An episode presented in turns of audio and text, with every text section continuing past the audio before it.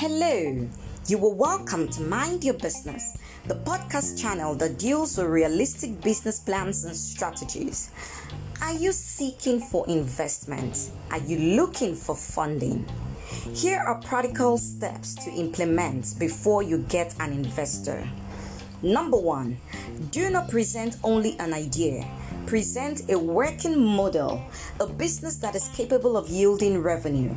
Number two, be enthusiastic about your business. If you do not believe in the bigness of your business, you can never sell it to an investor.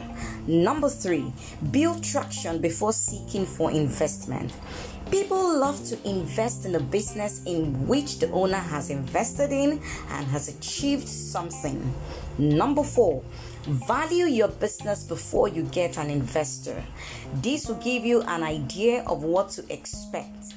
Number five, explore the different funding routes before looking for investment. There are different routes to take.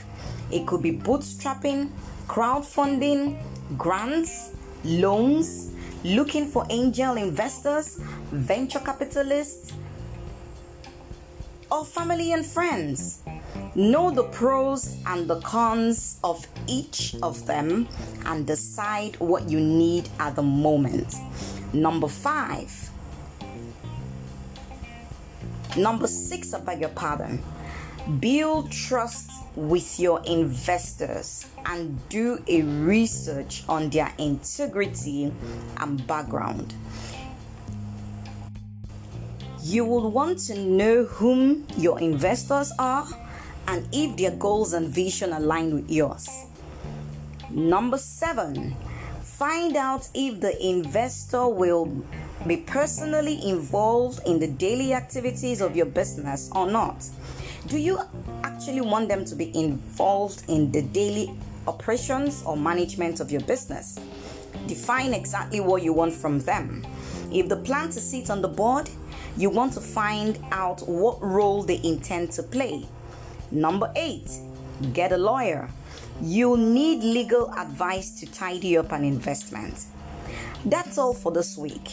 I would love to hear your thoughts on this week's episode. You can send in your thoughts to www.chigosiabashwa.com or any of my social media handles at Chigozie Please share the link of this podcast with your family and friends. My name is Chigozie Bashwa and I am committed to your business growth.